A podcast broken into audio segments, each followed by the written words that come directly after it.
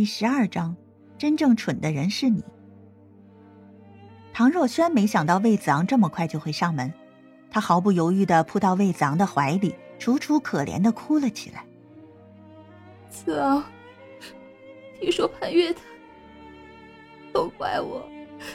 如果那天我不去看他，潘越就不会生气，也就不会跟我动手。是为了替我出气才。子昂，一切都是我的错，你千万别自责。还有，我想去看看潘越，你能陪我一起去吗？魏子昂仔细打量着怀里的唐若萱，她妆容细致，即使哭得梨花带雨，也没有丝毫脱妆的痕迹。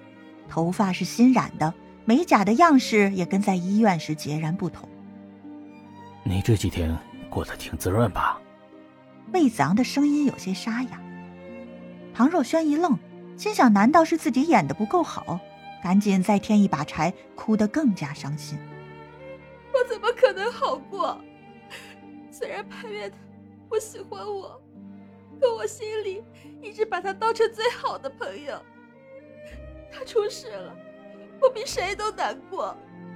眼见唐若仙急切的抛白，魏子昂突然觉得眼前的这个女人十分陌生。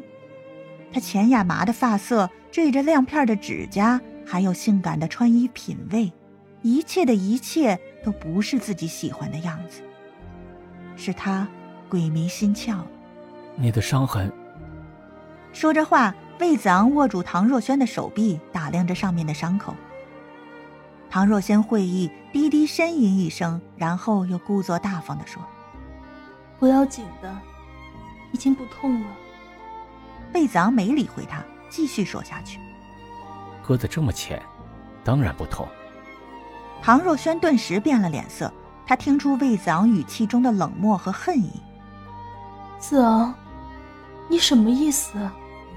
魏子昂冷笑：“你还想装下去吗？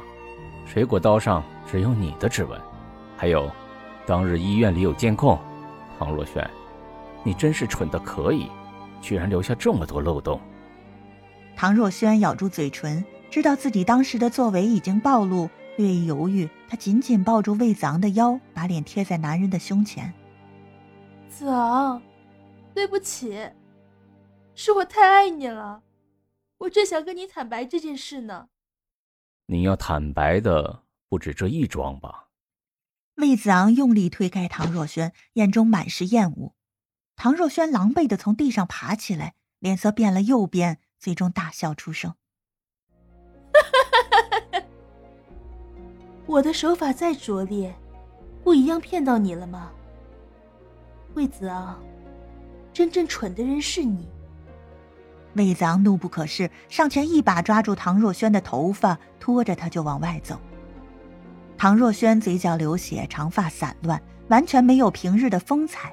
他尖叫出声，拼命想要挣脱。你要做什么？我要让你为自己的所作所为付出代价。唐若萱状若巅峰。你有毛病吧？江潘越活着的时候。你看都不看他一眼，如今人没了，你要装出一副情深似海的样子，然后把一切过错都迁怒到我身上。难道伤他最深的人不是你吗？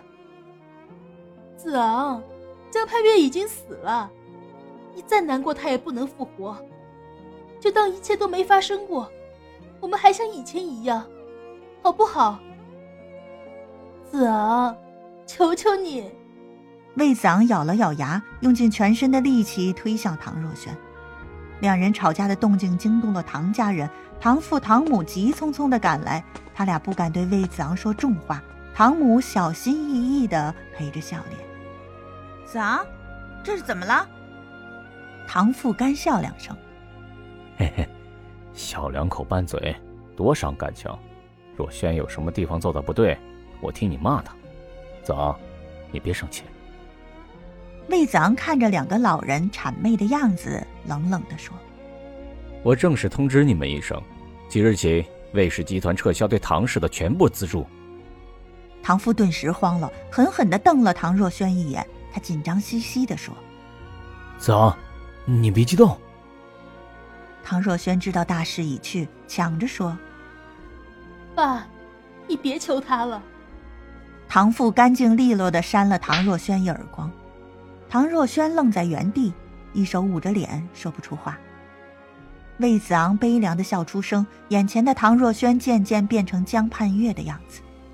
他不由自主地伸手去抚摸唐若轩被打的半边脸，唐若轩又惊又喜。子昂，你原谅我了。魏子昂骤然惊醒，在唐若轩肿胀的脸庞上又扇了一巴掌。做梦，我会让你生不如死。魏子昂厌恶的说。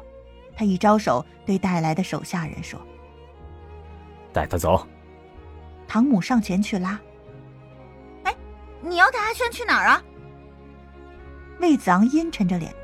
“缅甸北部。”唐若萱终于意识到事情的严重性，毫不犹豫的跪在了魏子昂面前，双手死死抱住魏子昂的大腿。“子昂，我错了，你原谅我吧。”从今以后，我再也不纠缠你了，我在你面前彻底消失。魏子昂面无表情，手下人见状，连拖带拽的把唐若萱拉走了。唐父唐母不断的哀求，魏子昂皱了皱眉：“你们也想去陪他？”被魏子昂吓到，两个老人赶紧闭嘴。